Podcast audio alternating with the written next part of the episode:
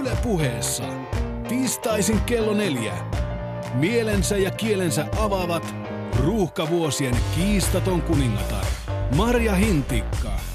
Kolmen pojan yksinhuoltaja äiti. Jenny Lehtinen. Ja intellektuelli täydellinen tyttövauvan isä. Heikki Soini. Marja Hintikka Live. Lasten saamisikään liittyvät odotukset ovat kohtuuttomat. Teiniäitejä paheksutaan. Vanhoja vanhempia paheksutaan. Samaan aikaan meitä kehotetaan hankkimaan pätevä koulutus ja näyttävä työura.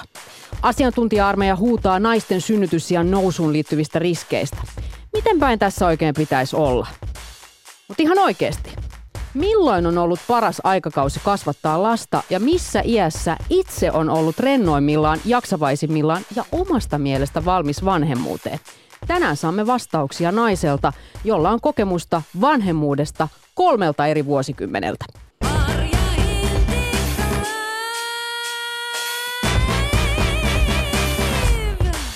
Seurassani suorassa lähetyksessä omaksi 25-vuotis syntymäpäivän lahjaksi esikoisensa pyöräyttänyt Jenny Lehtinen. Terve. That's me, that's me. Me.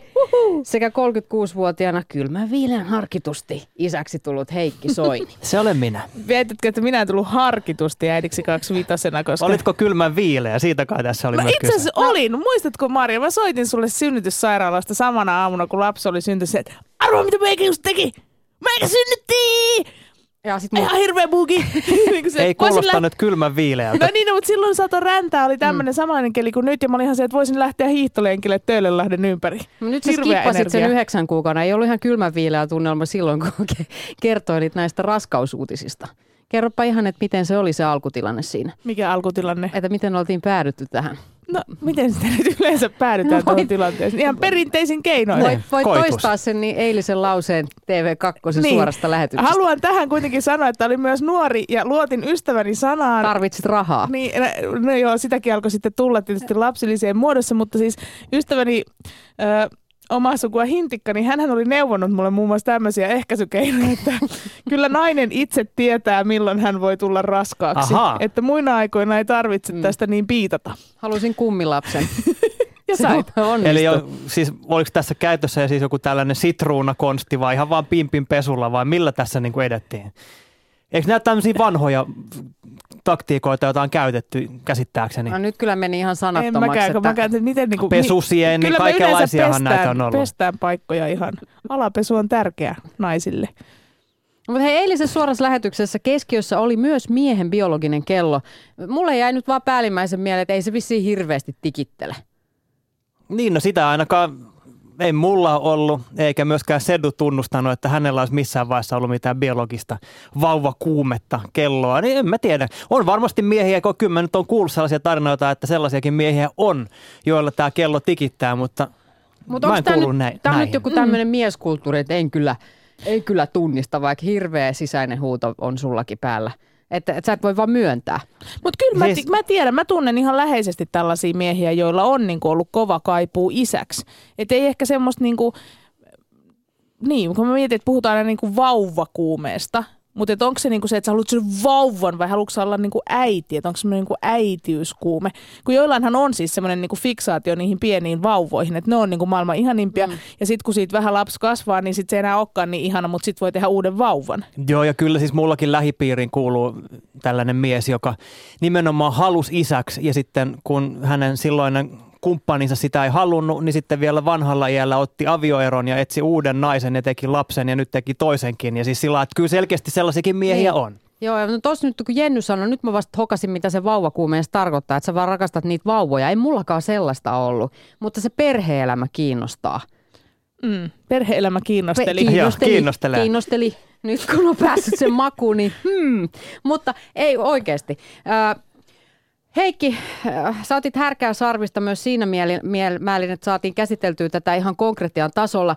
Ex-aikuisviihdetähti Henkka Saari, Henry the Greatinenkin tunnettu 52-vuotias stara ja nuori 21-vuotias Orhi David Sankvist lähti mukaasi siemennestä analyysiin hedelmöitysklinikalle. Eli laitettiin miehet testiin ja miehisyyskoetukselle. Heikki, kuinka kävi? No eikö mä vähän voittanut sen? Niin, mä siis vähän tämä oli ihan käsittämätöntä. sen. Piti niinku analysoida mm. ja pohtia tälleen syvällisesti tällaista äh, isyyden kokemusta ja miehen biologista kelloa. Niin nämä kolme jamppaa. Te halusitte vaan niinku siihen seisomaan riviin ja että hedelmällisyyslääkäri pistää teidät paremmuusjärjestykseen. Niin olihan se vähän semmoinen penisten vertailu. Siis sellainen, että oltiin siinä ja kaikki vaan halus kuulla tulokset. Ja ei siitä, se syvällisyys ehkä, niin kuin, kun jos sitä kaipailit, niin sehän siitä ehkä jäi vähän sen kilpailuvietin alle. Niin, nyt kuunnellaan miestä ja pu- pureudutaan mieskulttuurin syviin isyyttä luotaaviin metatason Mahdollisiin epävarmuuksiin ja tämmöisiin. Ei. No se, kertokaa ne tulokset, kuinka Joo. nopeasti. Kuka oli paras? Kuka oli paras? Kenen oli paras? No, kukahan se nyt oli sitten paras? Mm. No kyllä, kai se oli Heikki, joka oli paras. Ja siis Heikki Sankari Soini, 560 oli, ei miljoonaa. kun 556 miljoonaa. Niin, älä nyt liioittele. Anteeksi, Ihan, Heikki itse pitää huolta siitä. 56 miljoonaa siittiötä siittiötä. neljässä millilitrassa. Jep. Joo. Ja sä olit ihan niin kuin ylivoimainen voittaja tämän lukumäärän mukaan. Niin, no kun mä en ole yhtään tiennyt, että kuinka paljon on normaali, tiedätkö, että kuinka paljon siittiöitä ylipäätään miehillä spermassa on. Mm. Ja sitten siinä vaiheessa, kun tämä Davidin 21-vuotiaan nuoren miehen tulos kerrottiin, se oli jotain 250 miljoonaa muistaakseni. Se kuulosti niin kuin aika isolta luvulta. Sitten siinä hetken aikaa heräsi semmoinen epäily siitä, että onkohan nyt kuitenkaan tässä enää mahdollisuuksia. Mutta sitten kun kuulin, että vapauttava tieto itselläni oli vielä aika paljon enemmän, niin kyllä siinä hetkellisesti tuli, nyt jos ihan niin rehellisen vastauksen haluat, niin kyllä siinä hetkellisesti tuli sellainen kuin äärimmäisen kuin miehekäs olo. Aha, no joko on se todistuspaperi kehystetty ko- kotona keittiöön. No ei, kyllä se on mulla tässä mukana, että jos mitä haluat tietää, niin No näytäpä sitä nyt. Si- ihan nyt rehellisesti Heikki, äh, merkitsikö tämä sulle enemmän kuin aikanaan saamasi Suomen mestaruuspokaalit juoksussa? Öö, no näitä on vaikea vertailla, koska tämähän on sellainen juttu, jota sä et itsestäsi tiedä. Sulla on vaan semmoinen mielikuva siitä, että kyllähän minä nyt olen niin kuin tosi mies ja homma toimii. Ja kun tietysti siis, meillähän oli Henryn kanssa se tilanne, että molemmilla on jo lapsi. Henry tietysti kaksi, mulla yksi. Mm. Ja Davidilla ei ollut vielä yhtään lasta, eikä ole. Joten hän ei voinut missään siis vaiheessa olla varma siitä, että toimiiko hänen siittiönsä, mm. että onko siellä oikeasti mitään elämää. Niin hänellähän se nyt varmasti oli siis kaikista jännittävin tilanne, koska Niin, mulla niin. siitä on vielä niin lyhyt aika, että mä ajattelen, että ei tässä varmaan niin kuin vuodessa ehtinyt asiat muuttua. Mutta joo, siis sinänsä, kun tämä on semmoinen juttu, mitä ei voi tietää. Täysin hallitsematon asia ja sitten sä vaan toivot parasta, niin totta kai se jännitys oli erilaista. Ja sitten kun se lopputulos oli se, että no hyvin menee, niin kyllä se kevensi mieltä ja tuli tosi hyvä fiilis. Ja mä kyllä annan teille pisteet ja arvostan, että heittäydytte tällaisen. On se aika kuumottavaa kuulla suorassa televisiolähetyksessä arvio omasta miehisestä kyvystään isyyteen. Voit suoran lähetyksen katsoa vaikka heti areena.yle.fi, että mitä siellä Henkka ja David ja Heikki oikein loihin lausuivat.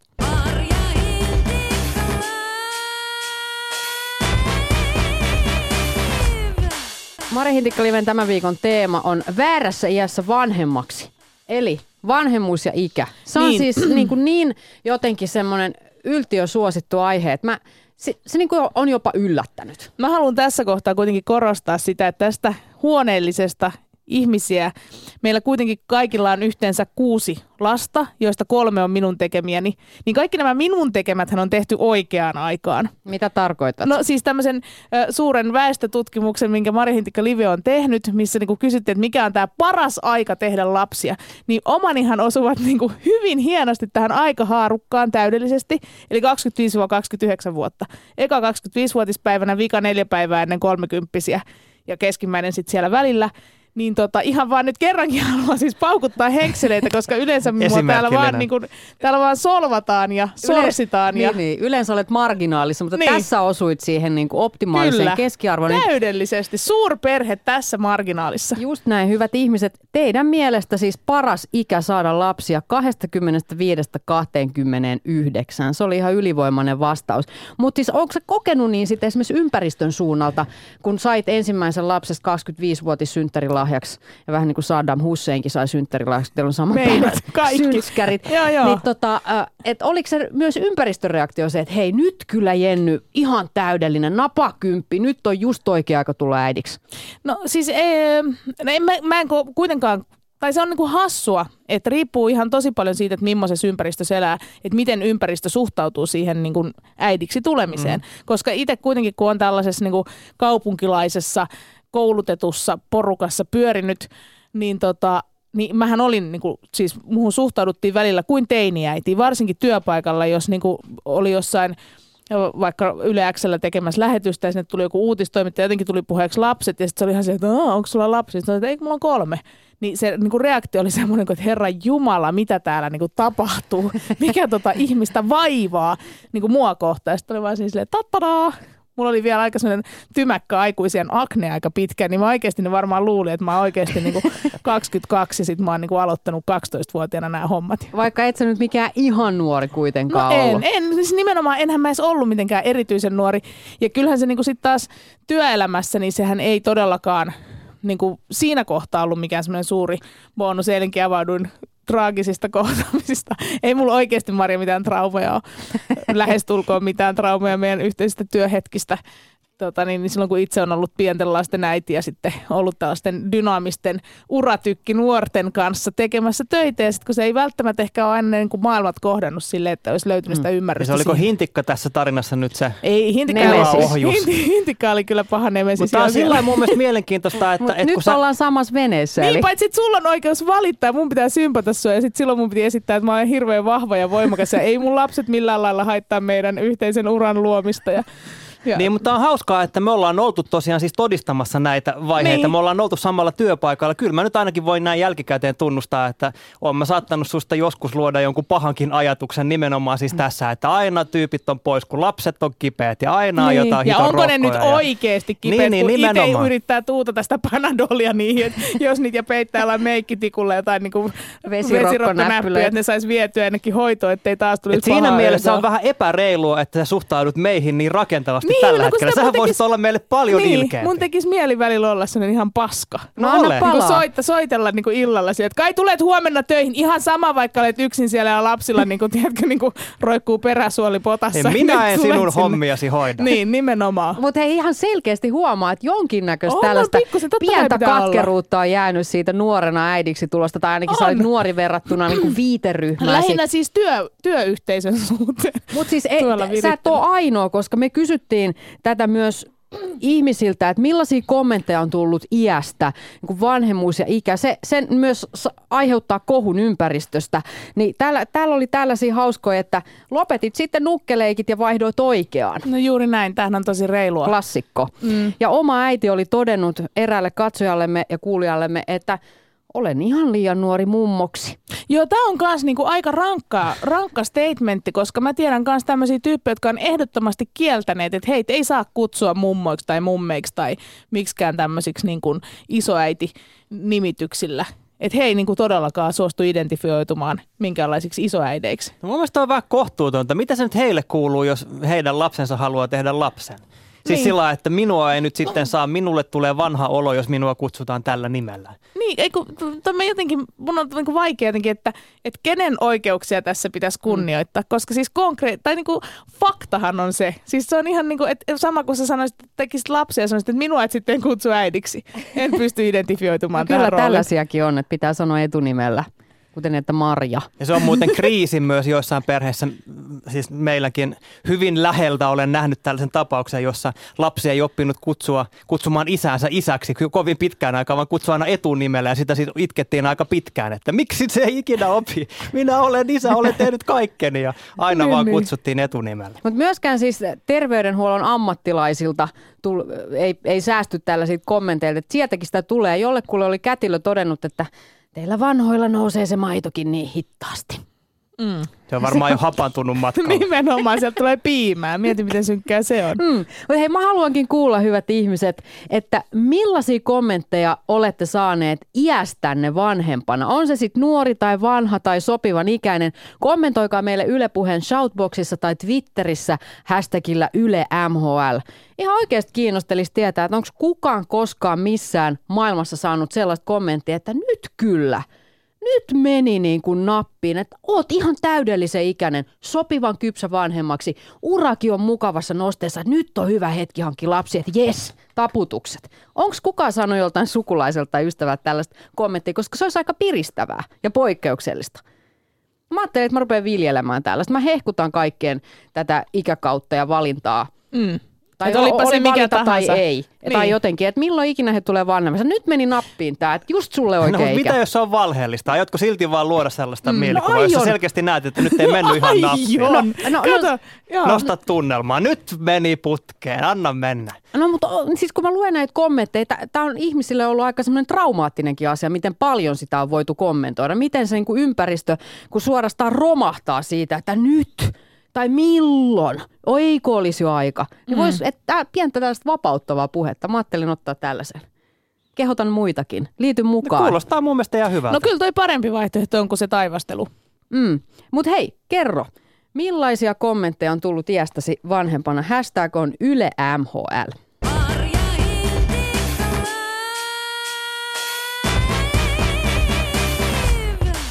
Ihan kohta Mari Hintikkelimen suoraan lähetykseen saapuu Niina Honkanen, neljän pojan äiti.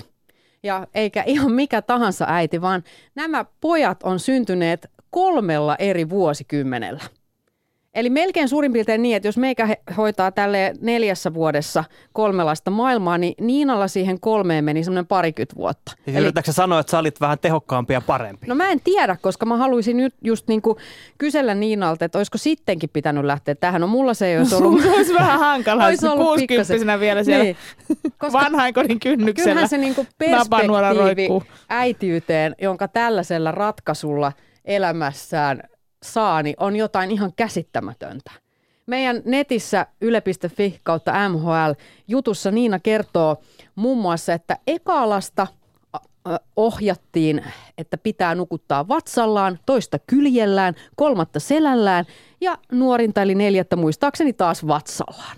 Ne mikä sinki on Mm. muuten tuossa nukuttamisessakin se, että varsinkin se kyljellään nukuttaminen, kun eihän ne pysy kyljellään. Ne Ne. pitää niinku pönkätä semmoisella niinku jollain palikoilla, että ne niinku on siinä kyljellään näin. Ja sitkin varoa sitä, että se pää alkaa latistua toiseen suuntaan. Niinku, että no mitään järkeä. Niin.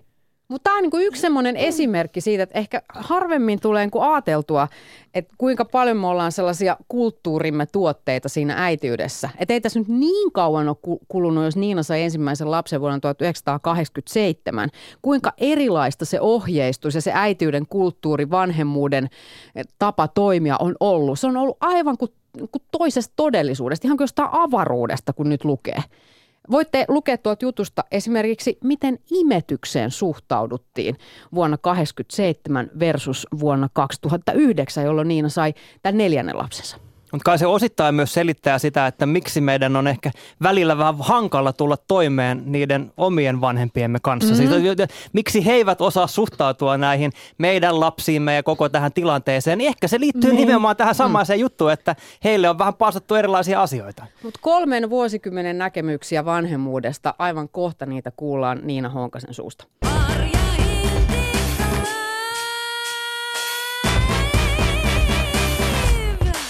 Mari Hiltikkaliiven viikon tähtibloggaaja on Latte Pappa. Eli se voisi olla Heikille, sulla on semmoinen niinku hyvä iskäkaveri tämä Kokin Juho. Niin, mutta mähän en juo kahvia ollenkaan. Mä voisin olla sellainen laitepappa. Mä innostun tosi paljon kaikista erilaisista laitteista. No. Hän juo kahvia ja sä korjaat sitä Kyllä. No kahvinkeitintä. ei siinä ole kuin yhden kirjaimen ero, niin mä, mä liitän teidät yhteen. Mutta hän siis on aika tämmöinen niinku analyyttinen ja ajatteleva isä, vähän niin kuin Heikkikin, myöntää ollensa liiankin järkevä perheen perustamista suunnitellessaan. Tunnistatteko? Miksi No mitä voi olla mua? liian järkevä? En mä nyt tunnista, että olisi ollut liian järkevä, mutta kyllä siis kyllä sitä pitkään pohdittiin ja ei kepeästi lähetty mihinkään perheen perustamiseen. Miksi sä halusit pohtia sitä niin pitkään? Kyllähän siis itsekyydestään se lähti, ainakin mulla. Ihan siis sillä että onko mä valmis oikeasti luopumaan tästä saavutetusta asemasta, tiedät, dink-perhe, double incomes ja sitten vaan niin kuin matkustellaan ja nautitaan leveästä elämästä niin sanotusti. Ja sitten yhtäkkiä pitäisi niin kuin muuttaa kaikki. Ja sitten lopulta tajusin, että no, niin kuin sanoin tuossa jos, jossain vähän aikaisemmin, että rupes perhe kiinnostelee niin sanotusti, niin sitten joo. Mm. Rupesko se ikään kuin ympäristön vaikutuksesta, että sun miespuoliset kaverit alkoi yhtäkkiä isäytyä? No ei, ne oli lisääntynyt jo aikaisemmin siis et kyllä se, se vaihe oli alkanut jo aiemmin. Kyllä tämä oli sellainen kypsä, syvällinen keskustelu vaimoni kanssa, jossa ymmärsin, että hän ihan oikeasti ja aidosti haluaisi sen lapsen. Ja vaikka... Eli, eli se meni näin, Heikki, jos nyt ei tehdä sitä, ei niin mä jätän tollanen. sut. Ei se kyllä noin ollut, vaan siinä ihan siis rauhallisesti punnittiin tätä tilannetta. Sitten sanoin, että okei, kyllä mä yhteen lapseen voin lähteä mukaan. Mm. Ja sitten tällä tiellä ollaan edelleen. Nyt katsotaan, että mitä tapahtuu mm. sitten tulevaisuudessa. Mutta joo, lähdettiin tämmöisen ihan niin kuin, että vastattiin niin kuin suurvallat, istuttiin pöytään. Sitten mietittiin, että no, toimitaan näin. Se oli semmoinen niin Trump-Clinton-tyyppinen väittely. Ja Joo. Sitten- Hirveästi lokaa heiteltiin esim. viikkokausia, kuukausittain ennen sitä. Ja Etittiin virheitä toisesta ja Joo. joo. No, sitten mut- käytettiin sitä hyväksi ja lopulta päädyttiin siitokseen. Mm. Näin siis Heikki suunnitteli omaa perheen perustamista ja se on Heikki etuoikeus, että sait sitä suunnitella. Se ei ole kaikille itsestään selvää, onneksi olkoon. Mutta miten lattepappa? Näin hän avautui omasta perhesuunnittelustaan.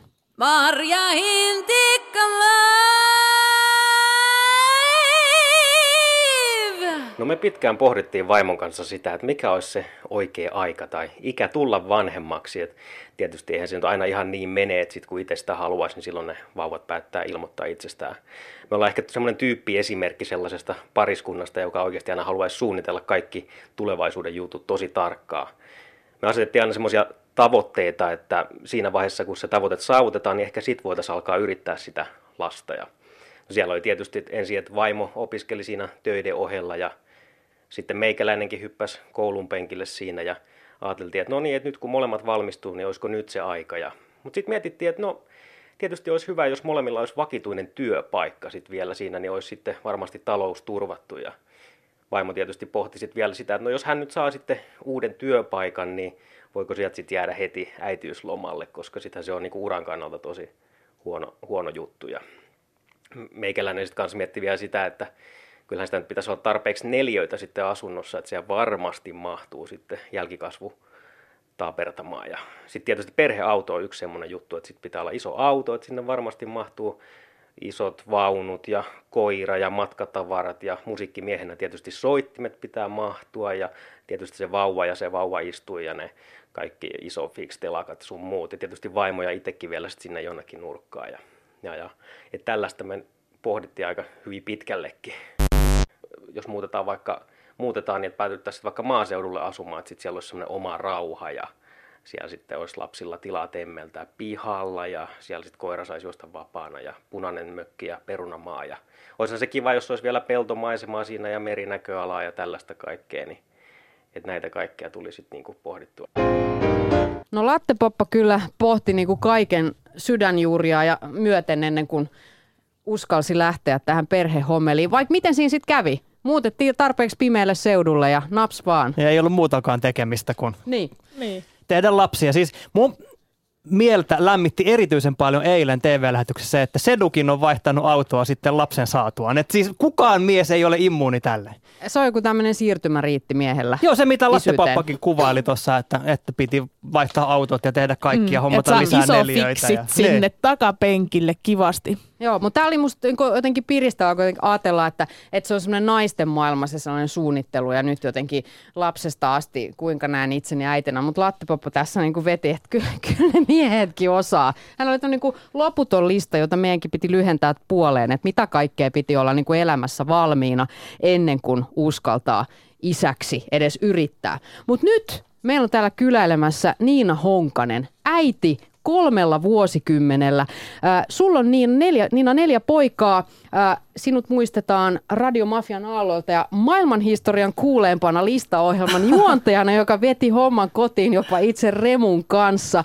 Nykyään olet seksuaalikasvattaja ja äiti. Tervetuloa. Joo, no ennen kaikkea kai kirjailija, käsikirjoittaja, kun sitä on tehty 20 vuotta seksuaalikasvattajana Niin. vasta puolitoista Ei, kun vuotta, niin mä en kehtaa henkseleitä paukutella Ei, kun mä- sillä hommalla mä vielä. että mä nostan. No, No ihan mahtavaa, kun sen, nostatkin, koska sitä niin. mä just nyt tällä hetkellä varmaan eniten teen, kun kirjoitan siitä tiimasta kirjaakin, joka Niin tulee keväällä. Mutta joo, siis tuosta suunnittelusta, tai tuli mieleen itse asiassa tuosta autosta, että tota, että ihanaa, jos miehillä on varaa ostaa aina joku uusi hieno menopeli, kun tulee raskaaksi, että koska me ei siis mietitty, että onko työpaikat ja opiskelut ohi ja onko tarpeeksi rahaa ja muuta, että ei meillä olisi ollut siis varaa autoon eikä myöskään näihin kalleisiin nykyajan lastenvaunuihin. Mitkä ne on ne bukabam, Joo, no Joo. Marjalla on siellä, niin. kysyä. Siis ne maksoi enemmän kuin mun ensimmäinen auto. Se oli pieni shokki. No siis kun niitä näkee ainakin tuolla, missä mä asun, mm. mainitsematta kaupungin jossain Helsingissä, mutta siellä siis äänestää 95 prosenttia ihmisistä kokoomusta, niin tota, mä ainoa, joka ei todennäköisesti, niin tota, enkä omista burberihuivia, niin siellä tulee niitä vaunuja vastaan. Niin kuin, mutta eihän niihin mahdukaan vauva kuin ensimmäistä kuusi kuukautta. Ne näyttää niin älyttömän Niin epäkäytännölliseltä. Mä näyttää sieltä Tupperware-laatikolta, Eikä- mikä on laitettu on- niinku Mutta se, ostoskärryn mut se on vähän kuin tupperware-laatikko, koska sitä saa niinku venytettyä ja malutettua Okei. joka suunnan. Siinä on sellaisia ihmeellisiä toimintoja. Sulla onkin Maria isot tulot. Mutta siis kiitos kutsusta. Tämä jäi kokonaan sanomatta, että kiitos. Mä Kiva haluan olla ihan täällä. hetken vielä kuulla tätä keskustelua, koska Aha. mä tiedän tämän asetelmaa, että sä oot niinku vähän Marjalle semmoinen esikuva. Ja nyt kun Todellakin. sä kritisoit Marjan valintoja äitinä, niin tää on niinku äärimmäisen mielenkiintoinen asetelma.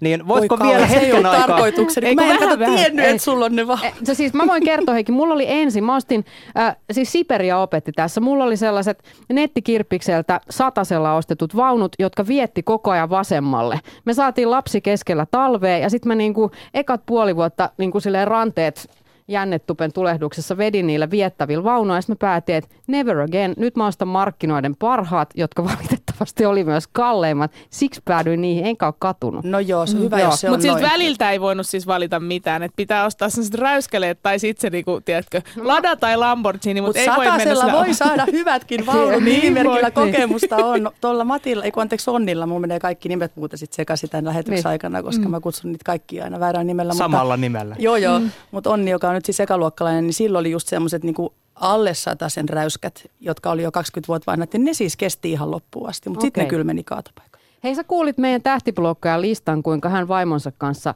lapsen saamista suunnitteli. Niin miltä se kuulosti? Miten paljon sä oot suunnitellut perhehommia?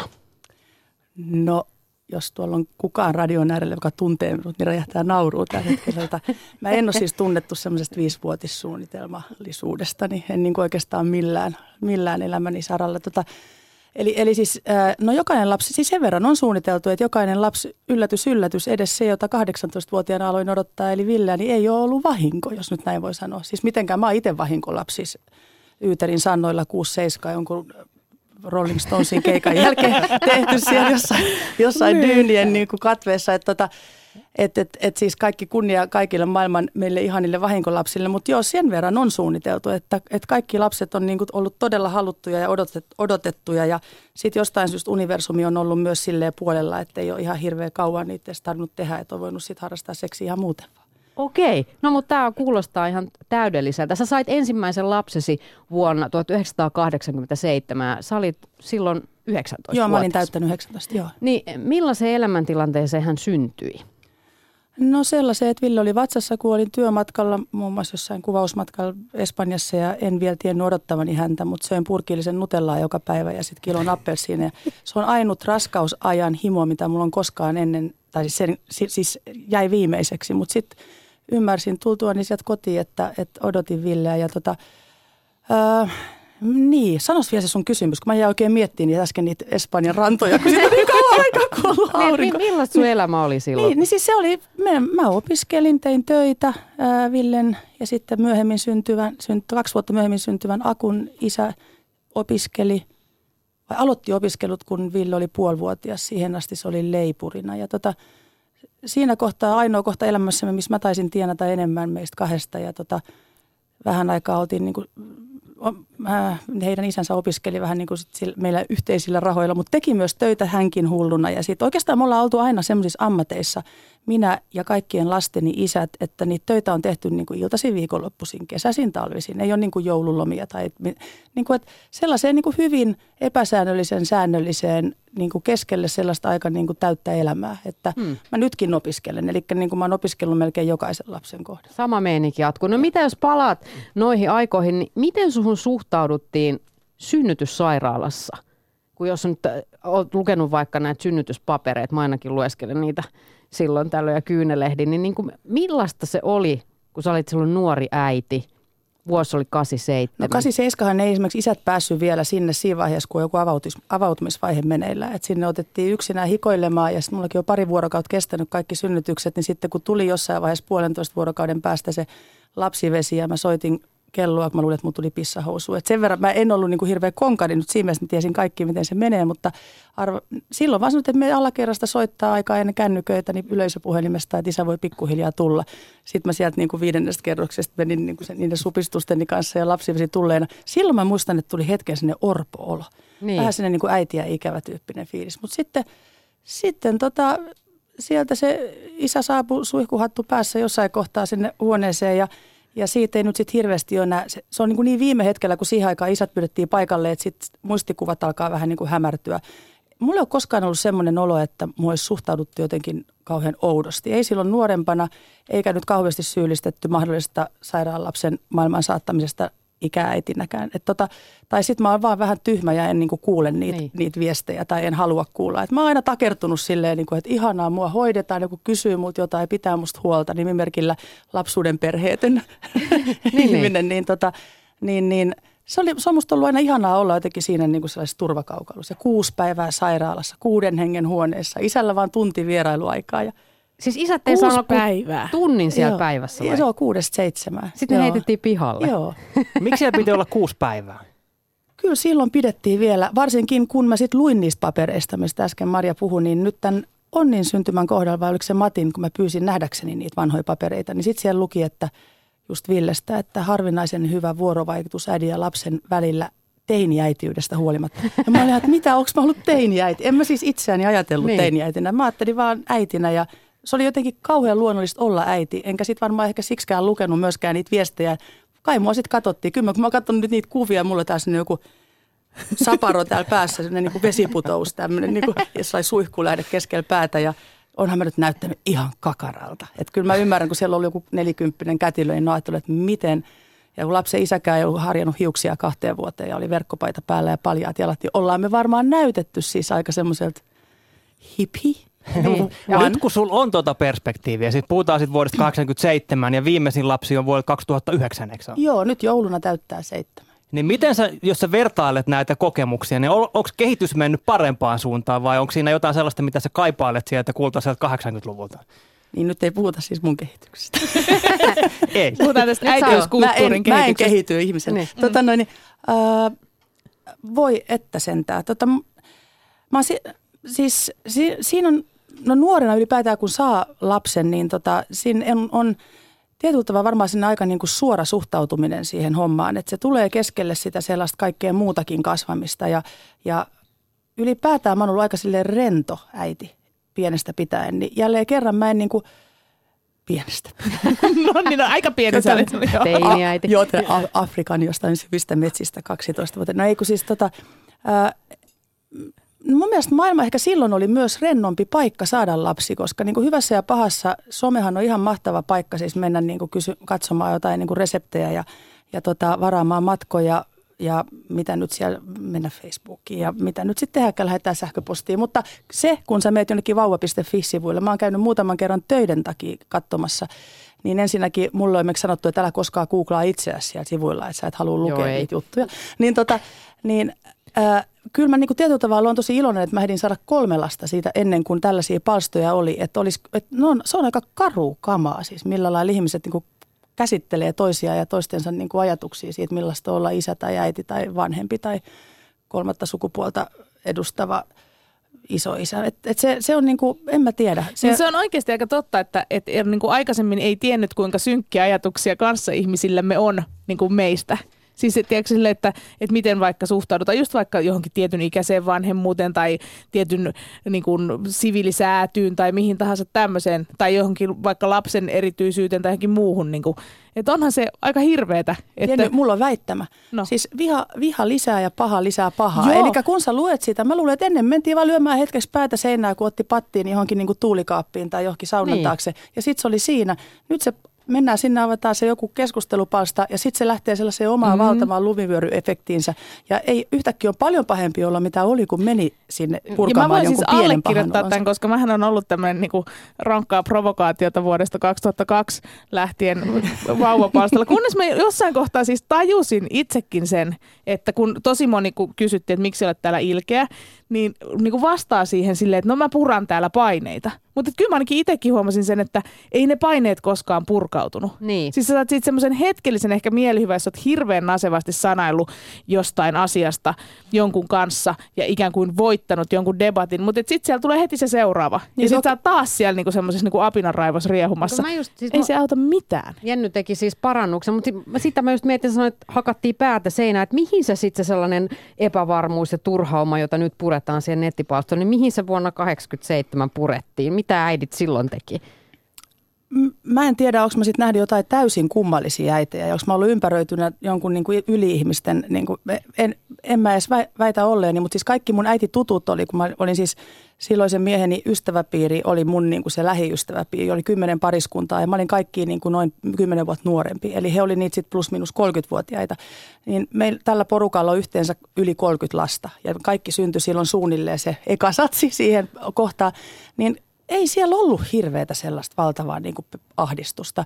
Mutta toki nyt on sanottava, että aika kultaa muistot. Niin. Et tota, kyllä mä nyt kun mä luen sen ajan päiväkirjoja, niin onhan se sellainen, että koska tämä musta pimeä keskiaika loppuu ja onko valoa tunnelin päässä. Ja niin kuin, et, et, tot, et vaikka on ollut niin nuoria, sanotaan, että nuorena jaksaa ja säkin taisit Heikki sanoi eilisessä ohjelmassa, että, että sitten vähän vanhempana, kun sait lapsen, niin sit jaksa, tai ehkä mm-hmm. nuorempana olisi niin kuin jaksanut valvoa Valvoa. paremmin. Niin mä luulen, että sitä, siinä ei niin kuin toleranssi oikein nouse tai laske koskaan. Että kyllä se valvominen on aivan yhtä syvältä aina missä iässä tahansa. Että kyllä se kai on ollut se väsymyskin silloin ihan yhtälaista, mutta sitten jälkikäteen sitä on silleen, että joo, silloin kaikki oli ihan niin leikkiä. Mutta nyt kun päästiin tähän someraivoon, niin se suosikkiaihehan noilla somekanavilla on aina imetys. Mm. Ja siinähän vaihtelee tietysti kaikki suositukset ja, ja ajatukset. Ja sullakin on ollut aika monta erilaista ohjenuoraa tässä sun kun äitiyden varrella. Avaa sanainen arkkusi imetyksestä, että saadaan raivo valloilleen. No mä siis googlasin, eikö, siis äh, sometin virallisilla Facebook-sivuilla, niin paljastin tulevani tänne ja kehuin teitä siellä vähän niin kuin kilpaa. Musta oli niin ihana saada tänne kutsu, koska mun mielestä Yes. olette ihan sikahyviä siinä, mitä te teette. Ja tota, äh, sitten siellä oli, mä löysin tämmöisen kuin lellivauva. jotain fi. Heitä ei ole pakko tsekata. Sinne mies, joka, äi isä, joka pitää blogia. Ja se kertoi imetyksestä. Ja se kertoi siitä niin nasevasti, että niin kuin edes kukaan nainen ei pysty siitä yhtä fiksusti ja viisaasti ja kumppania ja puolisoaan tukien, mutta kuitenkin sellainen niin kuin pieni hymy niin kuin suu, suupielessä. Se oli, se oli jotenkin, niin sen mä luin just teille illalla. Ja, ja mä mietinkin sitä, että, että silloin kun ensi vuonna 30 täyttävä esikoispoikani syntyi, niin silloin oli lastenhoitohuone, tai siis se, mihin lapset vietiin niin kuin nukkumaan. Eli ihan kuin on nykyään sä näet jotain niin kuin vanhoista tietoksen kirjoista, että sellaista on joskus ollut ja kukaan usko edes, että on ollut lankapuhelimia sellaisia huoneita, mihin lapset, sitten ne tuotiin sieltä niin kuin, ei nyt ihan neljän tunnin välein, mutta ei paljon puuttunutkaan syömään. Ja tota, kun nyt sitten oli tämä joku tämmöinen paperi, minkä mä luin, että harvinaisen hyvä varhainen vuorovaikutus teiniäitiydestä, niin huolimatta, niin musta oli ihan kauheata, että se Ville oli siellä kaukana. Ja aina kun kuuluu parahdus, niin mä ajattelin, niin kuin, että, että, että onko se se vai onko se joku muu. Ja mä sain, ja tämä liittyy siihen imetykseen siinä, siinä mielessä, että mä oon yhden lastenhoito-opuksen elämässäni lukenut, Anna Vaagreenin Tiiliskiven. Vauvakirjan. Joo, Joo. lapsikirja. lapsikirjan. Ja ottamatta nyt lapsikirja, kantaa niin. enempää sit kaikkiin muihin yksityiskohtiin tai Anna Wagreniin sit muuten, mutta, mutta tota, se on loistava neuvo se, että, että niin kuin vastasyntynyt lapsi, niin ainoa kun se avaa suunsa, se ei avaa suutaan sanoakseen, että mulla on märkä vaippa tai että mä tarvitsen niin kuin hellyyttä ja silittelyä. Se huutaa, jäänkö henkiin, niin kuin linnunpoika huutaa. Just kun se on saanut madon suuhun, se avaa se uudestaan, jääkö henkiin. Ja se mato tai se maito tarkoittaa sitä, että jäät henkiin, kun ei se ymmärrä muuta viestiä. Ja mä olin niin kuin sen napannut itselleni ja siksi mulla on ollut neljä poikaa, jotka ovat syntyneet tosissaan niillä kolmella eri vuosikymmenellä, joista kukaan ei ole ikinä itkenyt vauvana. Ja se fakta, että, että siis mä oon sitä maitoa tunkenut sit ihan kaikissa mahdollisissa muodoissa aina, kun on avannut suunsa ja melkein ennen kuin on ehtinyt sen avata. Ja Ville mä sain sitten houkuteltua, mä puhuin ympäri ne kätilöt, mä sain pitää sen kuusi päivää siinä niin sanotussa vierihoidossa, mitä silloin ei kauheasti vielä tunnettu, sillä lupauksella, että siitä ei pääse ääntäkään. Eikä siitä muuten päässyt ääntäkään. Se oli siinä. Ja mulla oli hei Akkaväkilehden päätoimittaja, 30-vuotias, tosi kiukkuinen feministinainen vieressä, joka halusi nukkua joka hetken, jonka sai. Ja kiukutteli miehelle ja kaksivuotiaille isikoispojalle kilpaa aina, kun ne kävi siinä vieraana. Ja se oli todella ottanut mut tikun päähän, että jos siitä Villestä kuuluu äänikin, niin taatusti se palautetaan sinne Tämä on ihan uskomaton. Siis saman tien kun lapsi on syntynyt, ne vietiin viereiseen huoneeseen nukkumaan, että äidit sai levätä Joo. ja imetettiin. Miten kauan silloin imetettiin? No nykystandardin mukaan, niin nämähän on melkein huutolaislapsia Ville ja Aku sitten. Kolme vi- viiva viisi kuukautta varmaan mä luulen, mutta peruna alettiin antaa jo puolentoista kahden kuukauden iässä niin kuin Kampinmalmin neuvolalääkärin neuvosta, että nukkuu vielä paremmin. Ja tota, Matti syntyi 98, niin olisiko plus kuusi kuukautta. Ja sitten kun Onni, joka syntyi 2009, niin 14 kuukautta. Et kyllä nyt jotain kertoo sitten tästä, niin kuin, niin kuin tästä, miten tämä on mennyt tämä kehitys. Toki se kertoo ehkä sitten nyt- myös mun Mm. jostain tasaantumisesta. Mutta mä mietin just sitä, että nykyään meillä on kyllä myöskin hirveän niin tämmöiset niin jyrkät ajatukset siitä, että just, että jos et imetä pitkään, niin lapsestasi tulee moniallergikko, astmaatikko, niin kuin hedelmätön ja, ja niin kuin äidin ikävää, loputtomasti Joo, ja itkevä. Varhaisen vuorovaikutuksen Niin, puutteelliset. näkyykö, seuraukset. sulla on kuitenkin jo aika vanhoja lapsia, niin näkyykö heissä tämmöinen niin lyhyt imetys kaikenlaisina No terveysongelmina? ja- tuntee akun, sieltä voi kysyä. No aivan on kelpo nuori mies. Joo, Mm, kyllä se on sanoisin. toisiksi vaan. Niin, tota, no ei nyt ainakaan tälleen, niin kuin mitä nyt yhdellä on pari loppututkintoa ja toisella sitä sun, kaikki on pärjännyt elämässään, mitä niistä nyt, mi, mi- missä määreissä sitä nyt sitten katsotaan, mutta tota, noin ne ovat ihan suht onnellisia, kellään, jotka ei psyykelääkitys tietääkseni. Toivottavasti menevät joskus terapiaan, se on parasta, mitä ihmiselle Mm. voi tapahtua, saa haukkua meidät vanhemmat luvalla. Ja, mutta et siis ei, no ehkä nyt jotain allergiaa, joo se on totta, mutta niin on ollut kaikilla vanhemmillakin. Marja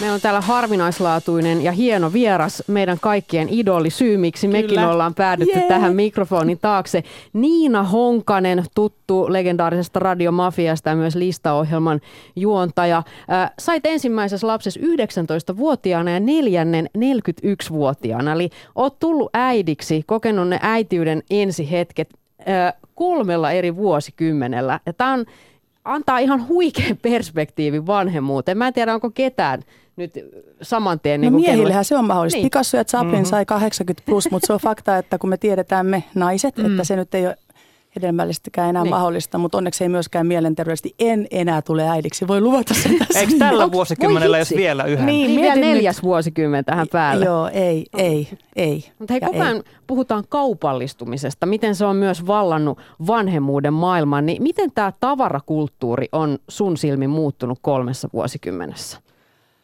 No, mähän oli tämmöinen lama-ajan mannekiini tuossa 15 vuotta sitten kirjoitettua, niin romaania aiheesta mä en nyt haluaisi aina puhua tästä, mutta mä joudun ottaa tämän nyt, niin kuin munhan tilanne on ollut aina sellainen, että mulla menee kaksi kolmasosaa tuloista ulosottoon, eli mä en ole koskaan joutunut tämän markkinakoneiston uhriksi, että tosissaan ne pari autoakin on ollut halvempia kuin nämä nykyvaunut, mutta tota, mä, oon- mä oon silleen tosi huono vastaamaan tuohon. Mä oon niin antisoppailija, että siis mun kaikki vaatteet on kirpputorilta tai joltain kavereilta ja niin kuin siis, niin kuin, mä, mä oon joko niin kuin tarkoituksella tai sitten tarkoituksettomasti niin kuin laittanut jotkut laput silmille, niin mä en niin kuin näe lastenvaateliikkeitä, enkä mä näe lastentavaraliikkeitä, enkä mä, en, mä, oon, mä en tiedä minkäköhän mä olisin ostanut, ehkä tutit ja tuttipullot uutena.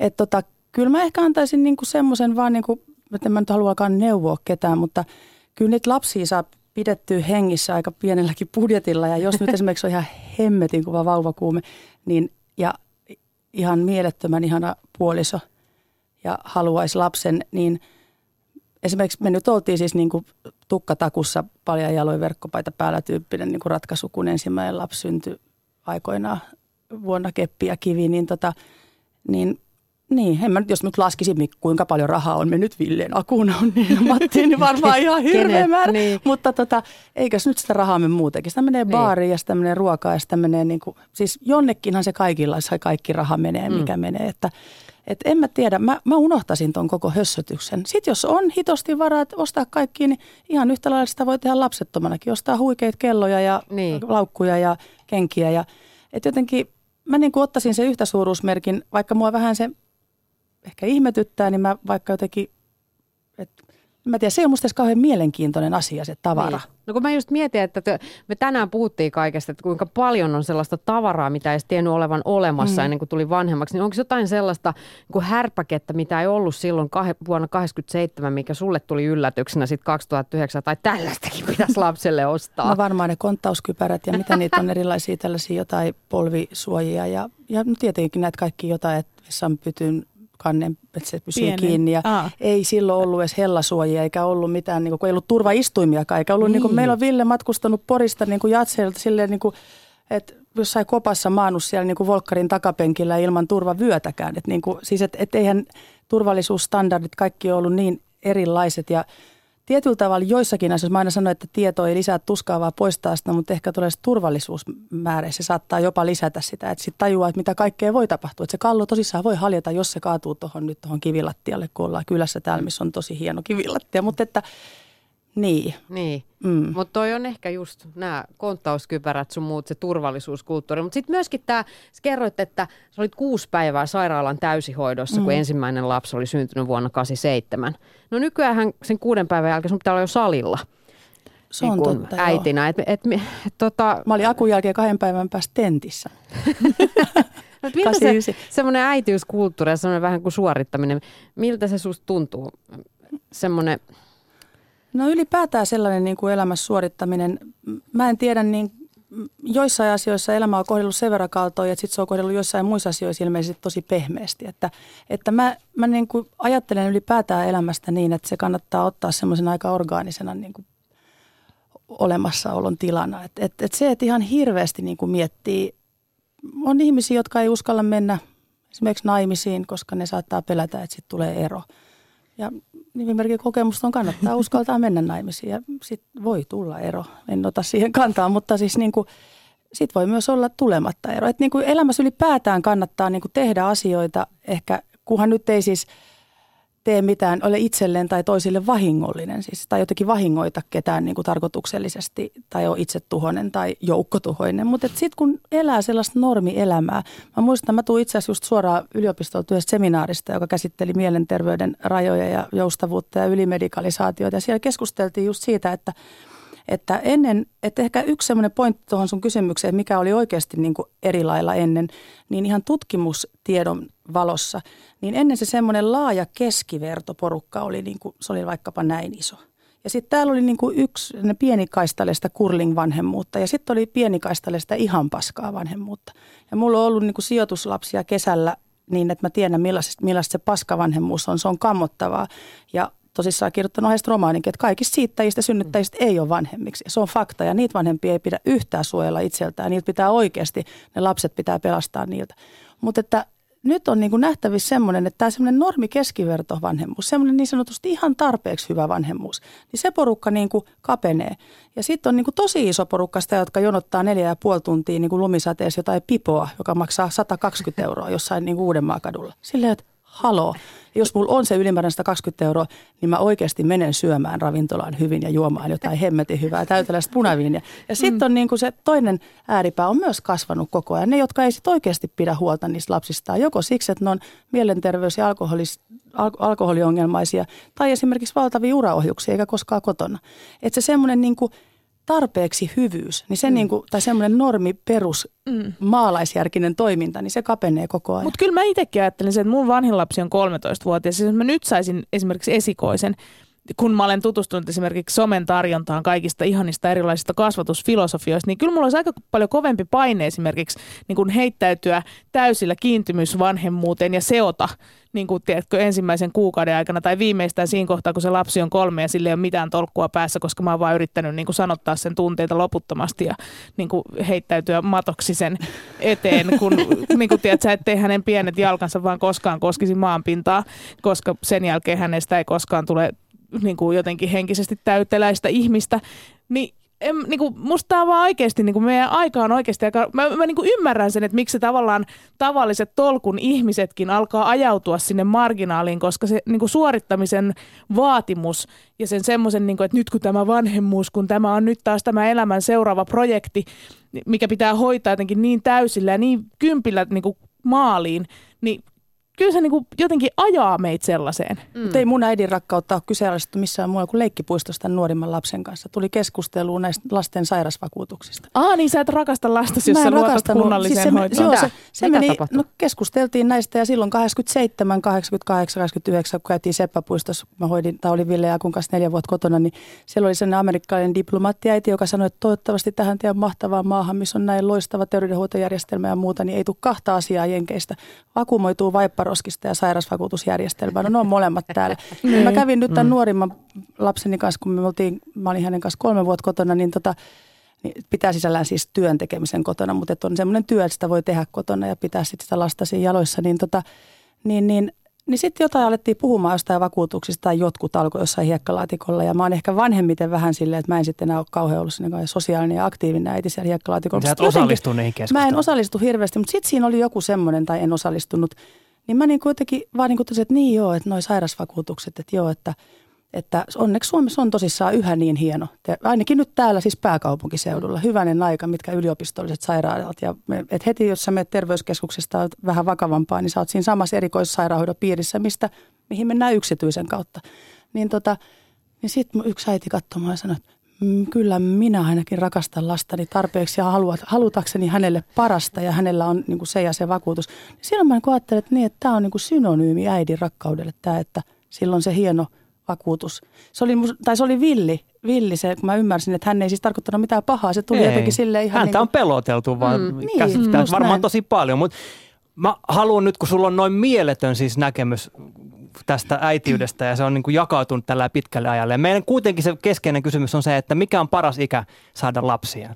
Niin sullahan nyt on oltava joku näkemys tähän. Mikä, kun mietit itseäsi, miten olet muuttunut tässä vuosien varrella ja missä vaiheessa se on niin kuin tuntunut siltä, että nyt tämä homma toimii. Niin sano nyt Niina, mikä on se paras ikä? Siis mulla tulee varmaan se kaikkein tylsin vastaus, että niinku, siis jokainen noista iistä on ollut ihan paras. Että sen mä nyt voin ehkä sanoa, että tämä, niinku, mi- tämä vanhimpana saamani lapsi, joka on myös ollut ehkä temperamentiltaan kaikkein täpäkin, niin tota, niin, niin kyllähän sen nyt sitten huomaa, kun siis mä täytin kuukauden päästä 42, kun onni syntyi, niin tota, kyllä sen nyt sitten huomasi, että oli 42. Ja mä nyt on kuitenkin jo isovanhempi ikäinen ja mulla on siis rakas kummityttö, Ville vuoden vanhempi, jonka kaksivuotias Selma-tyttö kutsuu mua Nina mummiksi, se on adoptoinut mut mummikseen. Eli se on myös ihan faktisesti, että jos nyt Ville ja Aku olisi samaan aikaan lapsia kuin minä, niin mulla olisi jo siis varhaisteini-ikäinen vanhin lapsen lapsi. Eli, eli tota, kyllä se, niin, kyllä se sitten tuntuu luissa ja ytimissä. Mutta sitten toisaalta joitain asioita ehkä suhtautuu joihinkin asioihin niin kuin paljon rennommin. Mutta sitten toisaalta jos Villeltä, kuten Matilt kysyi, niin on varmasti teemat, että mä oon lellinyt onnin pilalle ja heitä, heitä on vaadittu sitä, tätä ja tota jo siinä ja siinä Niin, iässä. niin. Että onneksi ne ei ole täällä. Niin. Mm. Että tässä saa tuntea olevansa sille, joo, Joo. kohtuu hyvä äiti. Hei, kiitos Nina Honkanen. Miten neljän pojan äidin tiistaipäivä jatkuu tästä? No mä hyppään taksiin ja mun pitää vielä hoitaa yksi pieni työjuttu ja sitten vauhdilla hakemaan onni, joka iltapäiväkerrosta on jo isänsä toimesta haettu todennäköisesti vartti sitten ja sitten mä haen onnin, onnin ja meillä on vähän yhteistä keskinäistä puuhaa. Sitten mä joudun tekemään siellä, kun menee nukkumaan, niin vielä töitä, kun mulla on vähän semmoinen tilanne. 24-7 tällä hetkellä menee nämä vuorokaudet, mutta still going strong. No todellakin. Hei, kiitos super paljon. Saat tulla tänne. Kiitos Milloin kutsusta. vaan. Ihan Te ihania, te olette ihania. Hiltikka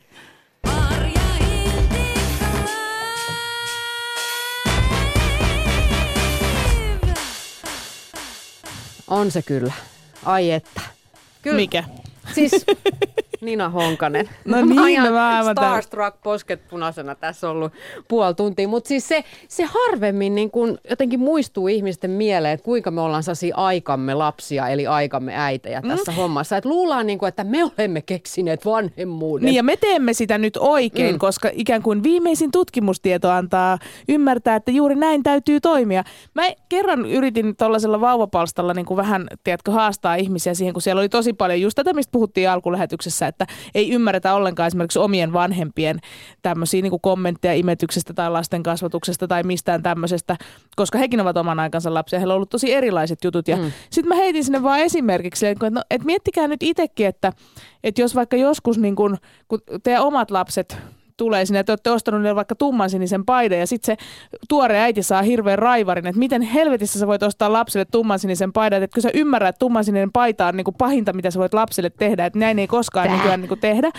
Ja niin kuin, tiedätkö, vaan esimerkkinä siis mm-hmm. siitä, että et, et miten niin kuin oudolta se voisi kuulostaa, niin johan sieltä tuli joku semmoinen, niin tiesitkö itse asiassa, että tummansininen väriaine vaatteessa, niin sehän on, on sellainen hyvin allergisoiva, että oikeastikään lapsia ei pitäisi pukea tummansinisiin vaatteisiin. Sitten mä olin siinä kohtaa, että no niin, mä luovutan. Joo. Mä jotenkin uskon, että tämä on sellainen ah. ryhmäpaine. Siis semmoinen, mi- mistä on niin kuin tehty paljon tutkimuksia. Että asetetaan ihmiset semmoiseen tilanteeseen, josta ne varmasti tietää oikein vastauksen, että kumpi näistä viivoista on pidempi. Ja sitten kun otetaan siihen kokonaan ne yleisö, jotka kaikki sanoo tahallaan väärin, että se on sovittu, niin sitten ihminen uskoo jo, että no kyllä se on toi, mitä aluksi en uskonut ollenkaan. Mm. Ja sitten siis jollain tavalla mennään semmoiseen ihmeelliseen joukkopsykoosiin ja, ja kaikki vaan niin ottaa mallia kaikista muista ja sitten sekoillaan huolella ja sitten se järjen ääni jollain tavalla katoaa. Niin ja mä uskon kuitenkin sellaiseen ihmisen perushyvyyteen, että kaikkina aikoina on yritetty luoda sellaista kuvaa parhaasta mahdollisesta vanhemmuudesta. Ja ne ohjeistukset, joita on tehty, niin on ajateltu, että nämä on perheen parhaaksi. Et silloin vuonna 87, okei, vauvat vietiin sinne pois vierihoidosta toiseen huoneeseen nukku. Ajateltiin, että hei nyt äitien pitää levätä, niillä on hirveä urakka edessä, toi vastasyntynyt lapsi. Ja siihen maailman aikaan ajateltiin, mm. että se on parasta, mitä voidaan Kyllä. tarjota. Äidillä on 18 vuotta ja lapset on kotona ja lama-aikakin päällä, että niiden pitää jaksaa. Että eihän niitä vauvoja nyt jätetä huutamaan siihen kaikiksi mm. Mutta tämäkin on vähän semmoinen, että miksi aina täytyy toimia jollain tietyllä tavalla. Kuten tuossa äsken kuultiin, niin Nina halusi pitää sen oman niin. lapsensa siinä rinnalla. Mä olen esimerkiksi halunnut aina pitää oman lapseni rinnalla. Sä ilmeisesti, Maria, halusit nukkua ensimmäisen yön. Kyllähän mä tietenkin Niin. pidin sen lapsen, mutta mä olin niin väsynyt, että olisin Mutta- toivonut nukkuvani Niin, myös, mutta että en silloin nukkunut. se olisi ollut parempi, että Niin. niin. se olisi viety. Niin kuin, että miksi, e, miksei niin kuin voi olla jonkinlaista joustoa näissä asioissa niin kuin mutta kautta eihän, aikaan. eihän varmasti missään vaiheessa näitä on niin kuin ilkeyttään tehty. Ei, Että mutta et miksi tämä ajatus noin, on, mitä että Maria aina sanoi. joku tietty asia toimii jokaiselle saatanan perheelle ja lapselle ja äidille ja Koska isälle? uskotaan, että tämä on totta. Mm. Tämä on on parasta olemassa tietoa joku tällä yksi hetkellä. ainoa toimintatapa, joka sopii kaikille Mut- ja se on paras. Mutta tämä näkemys, mitä Ihan Niinalla perseestä. on, siis mitä ei voi kenelläkään muulla kuin ihmisellä, joka on oikeasti käynyt sen koko äityyden kaaren kolmella eri vuosikymmenellä, hän voi sanoa, hän voi puhua ja hän voi arvioida ja arvottaa niitä, mutta ei sellainen voi jo esimerkiksi niin kuin arvostella vaikka oman äitinsä valintoja, koska hän oli sen ajan kulttuurin lapsi, koska noi keskustelupalstat on täynnä niitä imetys, että minun äitini tuli ja nyt hän syyllisti, että miksi vielä imetät seitsemänkuista. No kun äiti eli siinä eri kulttuurissa, milloin se oli aivan pöyristyttävää, että imetettiin yli puoli vuotta. Yritä ymmärtää. Siis tästä toi syyllistävyys mm. niin kun aspekti pitäisi tietysti poistaa, mutta kyllä mä sellaista keskustelua perään kuulutan. Nimenomaan siis se, että jos nyt on eri ohjeet kuin mitä omalla äidillä vaikka oli, niin mitä jos kuitenkin avaisi sen keskusteluyhteyden ja sitten miettisi, että onko siellä oikeasti Niin. jotain sellaista järkevää, joka voisi toimia myös tänä Ja päivänä. mä mietin koko ajan, että mitä meidän ajasta muistetaan sellaisena, että mentiin kyllä aivan metsään ja Niin. meille naureskellaan. Hei, lue koko Niinan juttu. Osoite on yle.fi kautta MHL. Ihan timanttista ajattelua äityydestä. Kolmelta eri vuosikymmeneltä on siitä kokemusta.